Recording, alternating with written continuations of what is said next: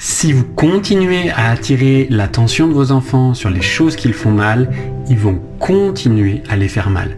Est-ce que ça signifie que vous devez ignorer leur comportement? Non, ça signifie juste qu'on devrait apporter beaucoup plus d'attention aux choses qui font déjà bien. En valorisant nos enfants sur ce qu'ils font bien, ils seront motivés à perfectionner ce qu'ils maîtrisent moins. Pourquoi? Bien parce que là où se porte l'attention des parents, le progrès des enfants, il se poursuit. Et qu'il s'agisse d'un enfant ou d'un adulte, eh bien, le fait d'être approuvé engendre la poursuite de l'amélioration.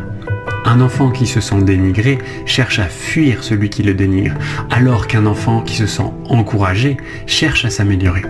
Alors encouragez le plus possible vos enfants et rappelez-vous que